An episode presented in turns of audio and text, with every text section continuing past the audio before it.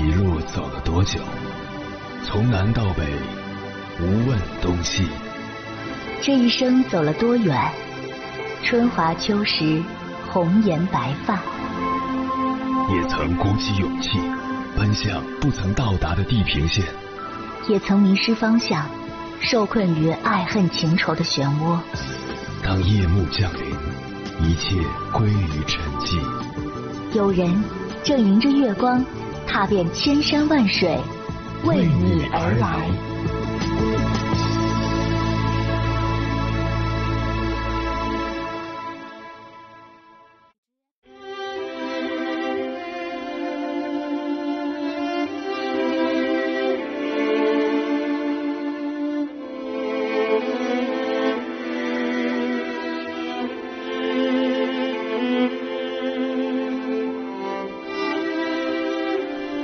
前几天看到民政部官网公开的一组数据，二零二二年全国结婚登记量为六百八十三点三万对，较上一年减少八十点三万对，下降约百分之十点五。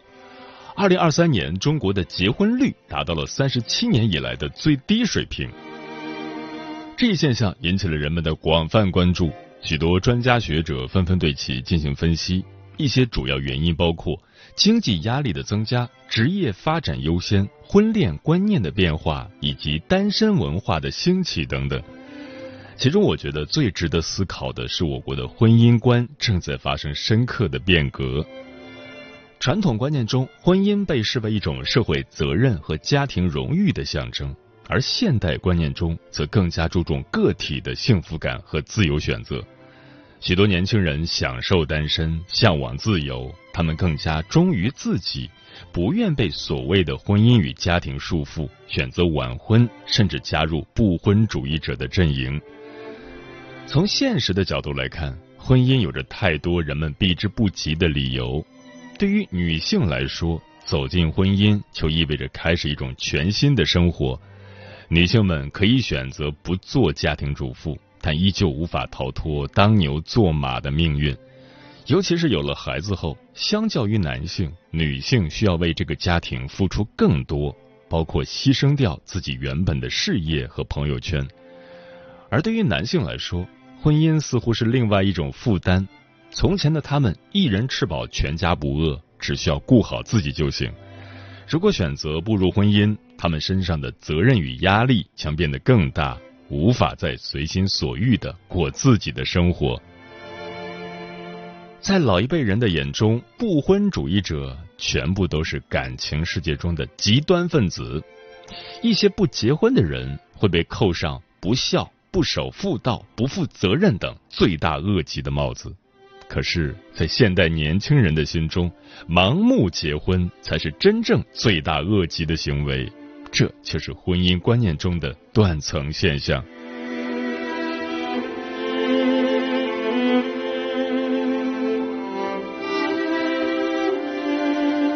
凌晨时分，思念跨越千山万水，你的爱和梦想都可以在我这里安放。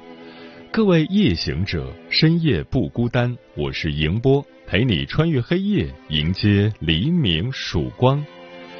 今晚跟朋友们聊的话题是如何看待不婚主义。当今社会总有这样一批人，他们无需婚姻，不婚主义者的人数正在逐渐增加。他们都认为生活完全不需要婚姻，甚至没有婚姻存在的必要性。琼瑶曾经说过：“失败的婚姻无疑是一场悲剧，结束一场悲剧就相当于开始一场喜剧。”爱情虽然诱人，可很多时候会害人害己。一段爱情可以成就一个人，也可以毁掉一个人。如果在爱情中有过绝望，往往就不会再相信爱情。因为没有安全感，就不会和对方结婚。关于这个话题，如果你想和我交流，可以通过微信平台“中国交通广播”和我分享你的心声。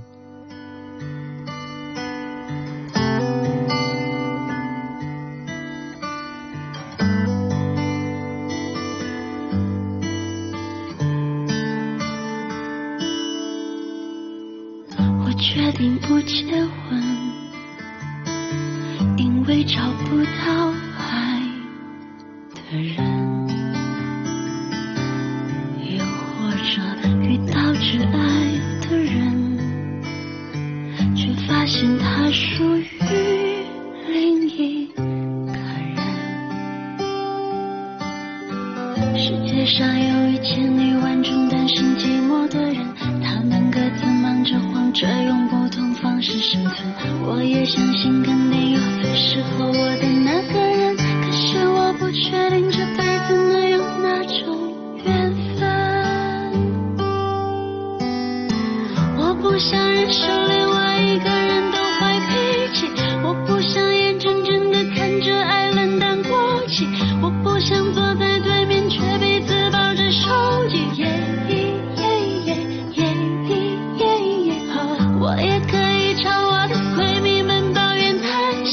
我也可以喜欢上一个人去看电影，夜晚睡不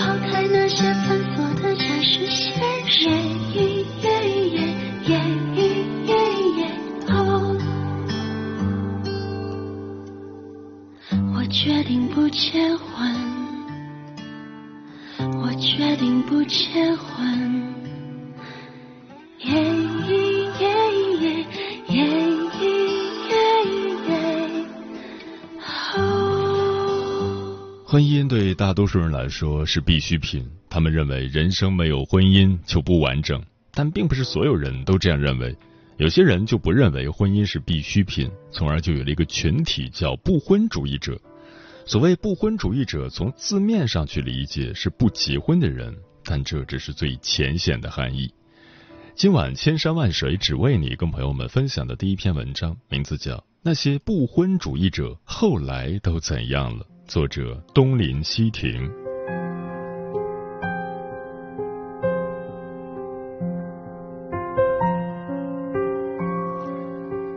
现实中，不婚主义者可以细分为三种。第一种是真正的不婚主义者，心甘情愿选择不婚，他们的状态就跟严格的素食主义者一样，根本不存在结婚一说。抛开真正的不婚主义者，还有两种情况：一是由于某种原因被迫选择不婚；二是口头上不婚，随口说说而已。这三种不婚主义者一开始可能无法识别出谁才是真正的不婚主义者，但时间会证明一切。下面我们来看看五位曾经的不婚主义者后来的生活，你就知道什么才是真正的不婚主义者了。第一位阿图，因为结婚难而选择不婚。阿图之所以会有不婚的想法，并不是心甘情愿做出的选择，而是迫于无奈。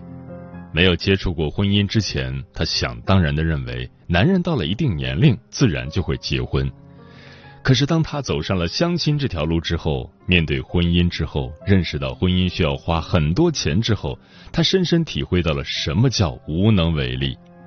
想结婚却没有钱结婚，这对他来说是很大的压力。他有想过先奋斗，有钱了再结婚，但是累死累活努力了两年，依旧没有钱结婚。他和父母之间除了发愁，没有任何办法。在这样的状态下，他心想：算了，可能我这辈子都和婚姻无缘了。既然如此，我又何必执着的非要结婚呢？就算拼死拼活结婚了，只会过得更糟糕，何苦呢？他决定不婚，但父母不可能同意。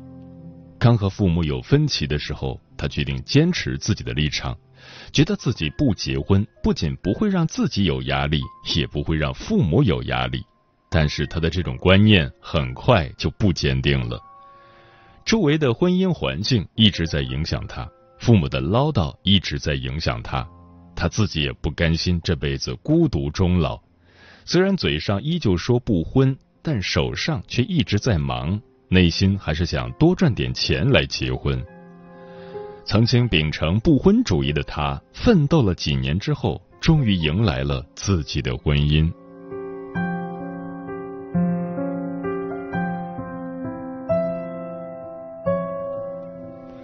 第二位，麦麦，因为嫁不掉而选择不婚。麦麦的状态跟上面阿图的状态很相似。阿图是结婚难，他是嫁不掉。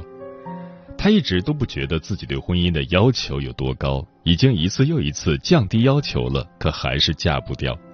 每次相亲失败都会让他感觉到挫败，相亲失败本身已经让他很苦恼了，而那些闲杂人等说的话让他更苦恼，觉得自己越来越低人一等。后来之所以选择不婚。是因为他实在不想再承受别人的说三道四了，觉得那样只会让自己越来越自卑。他宣扬自己是不婚主义者，是想封住悠悠之口，而他的内心并非是不想结婚，依旧对婚姻充满期待。他的不婚主义虽然坚持了很久，但最终还是结婚了。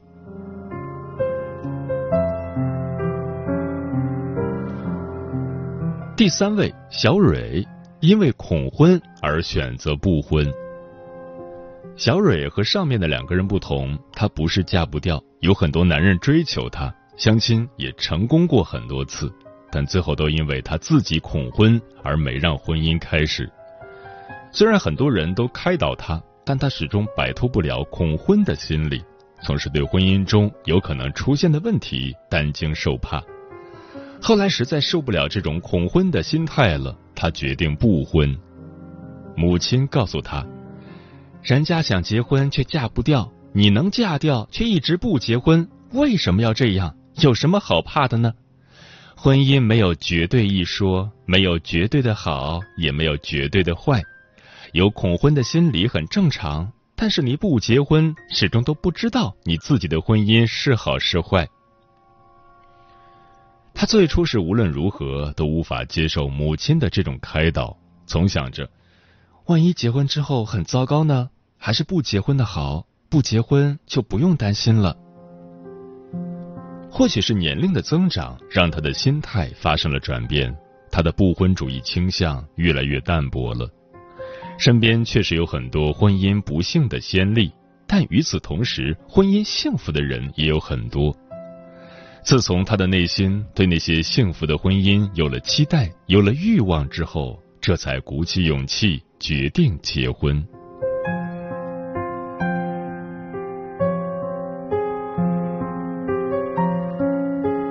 第四位晴晴，因为离婚而选择不婚。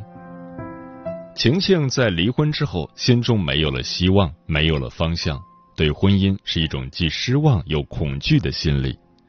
处在离婚阴影中的他，跟别人谈起以后的生活时，总是说自己以后肯定不会再婚了，说是够了，怕了，不想再重蹈覆辙了。人们对他这种离婚女人的态度，跟对那种恐婚女人的态度不一样，因为他确实经历了一段糟糕的婚姻，人们会认同他，是因为那段婚姻让他对婚姻丧失了希望，觉得以后不再婚是可以理解的。但实际上，他心里并不是那么坚定。有次聊天的时候，我问他：“你真的决定以后都不再结婚了吗？”他说：“应该是不会结婚了，但我不想说的太绝对。刚离婚时，前夫让我觉得所有男人都不是好人，但时间长了，我觉得并不是所有男人都像他一样。所以如果以后真的出现一个好男人，或许我会再次结婚。几年之后，他的生命中确实出现了一个让他比较满意的男人，他的不婚之路也就从此宣告结束了。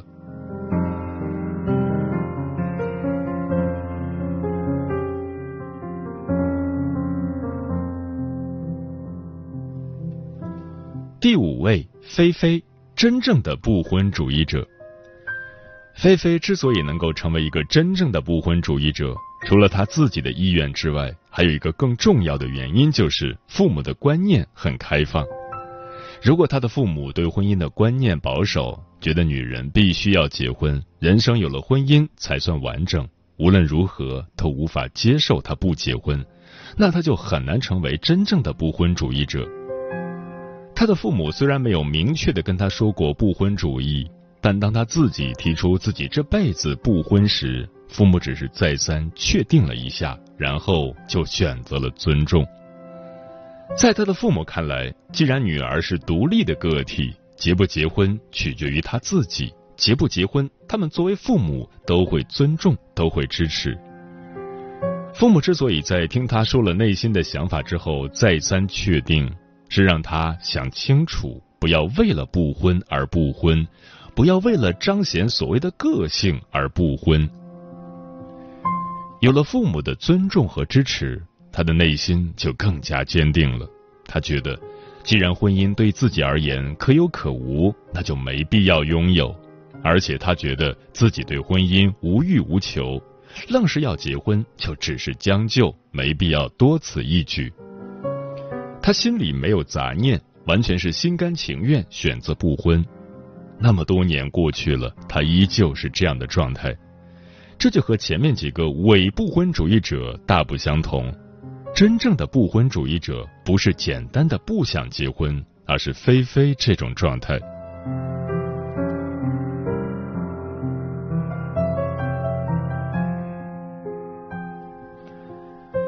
介绍完上面这五位不婚主义者，我们不难发现，现实中很多人所谓的不婚主义，通常都是伪不婚主义，只是说说而已。想要做个真正的不婚主义者，不是那么容易的事。即便现在是个开放的时代，但世俗的婚姻观依然存在。不婚主义是和世俗的婚姻观相悖的。如果你父母不同意你不婚，加上周围人都不同意你不婚，那你就很难坚定的做个不婚主义者。就算父母的观念很开放，你自己的内心也需要确定才行。如果你是那种对婚姻无欲无求的状态，觉得婚姻可有可无，觉得不婚才是自己想要的生活，那你或许能成为一个真正的不婚主义者。反之，如果你心有杂念，那就没必要把自己标榜为不婚主义者。我觉得，刚才提到的菲菲的母亲说的很对，不要为了不婚而不婚，也不要为了彰显个性而不婚。做不到心甘情愿选择不婚，那最好还是不要选这条路，不然你输不起。你嘴上说不婚，心里却不甘心，总是纠结来纠结去。那你就不适合不婚，还是选择结婚比较好。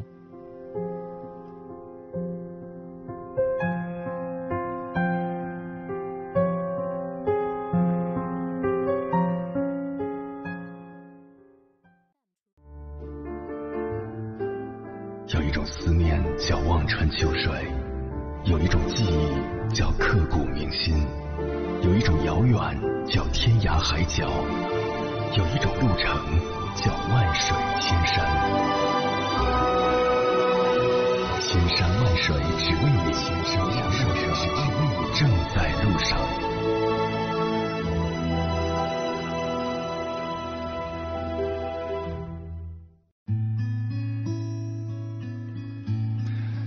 谢谢此刻依然守候在电波那一头的你，我是迎波。今晚跟朋友们聊的话题是如何看待不婚主义。微信平台中国交通广播，期待各位的互动。小梅说：“我身边那些坚持不婚主义的，大都是男的不想结，女的找不到合适的，所以女同胞一定要搞清楚自己的不婚主义到底是主动的还是被动的。乘风破浪说：“我自己就是不婚主义者，是综合考虑所有后做出的选择，并且不会改变。但我很讨厌那些宣传不婚主义，还有劝别人不婚的，大多口是心非。建议那些想结婚的，直面自己的缺点和短板，好好学习，提升自己，去积极找对象。成年人要学会为自己的未来做选择。”天净沙说：“我建议还是在适合的年龄做适合的事情，该结婚就结婚，该生娃就生娃，该痴迷爱情的时候，千万别看破红尘。谁也不知道未来的生活会怎样，但我们的父辈走过的路应该有借鉴意义。”漂浮的云说：“结婚与否要看自身感受，如果有缘遇到了真心相爱的人，结婚是必然的；相反，如果遇见了……”人品不端、心术不正的人，若能及时止损，在结婚前，那将是件幸事；不然，结婚后也过不好，因为他心里没有你。风林说：“最近看了《消失的她》，情绪被片尾的文案感动到，久久不能平复。是的，爱情不是单方面的付出，需要两个人一起努力去维护。承诺是需要兑现的，而不是空口说说。”如果一个人不愿意为你改变，不愿意为你付出，那么这样的爱情就不值得你去执着。如果没有遇到良配，不婚也无妨。女孩必须要有点棱角，头脑清醒，知道自己所需所求，不能为了容忍别人而委屈自己。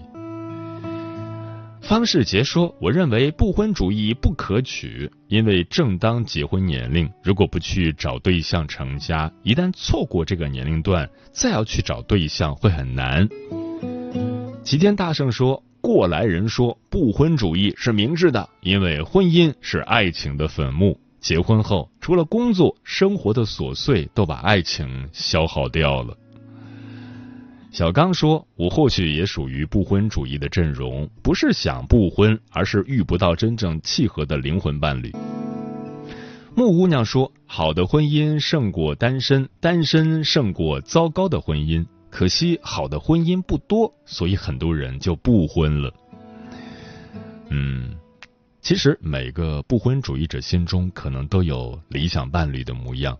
但如果没有遇到对的人，无论和谁组建家庭都是将就。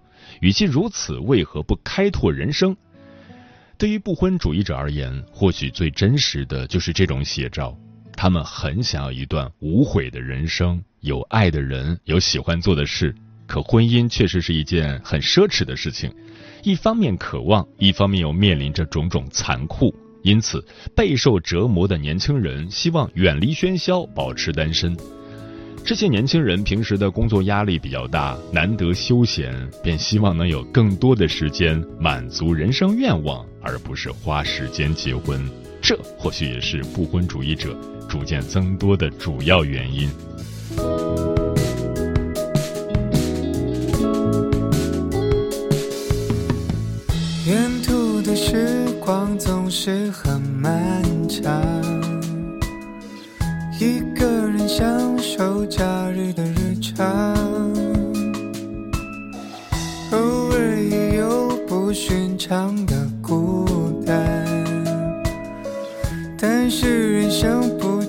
是会这样？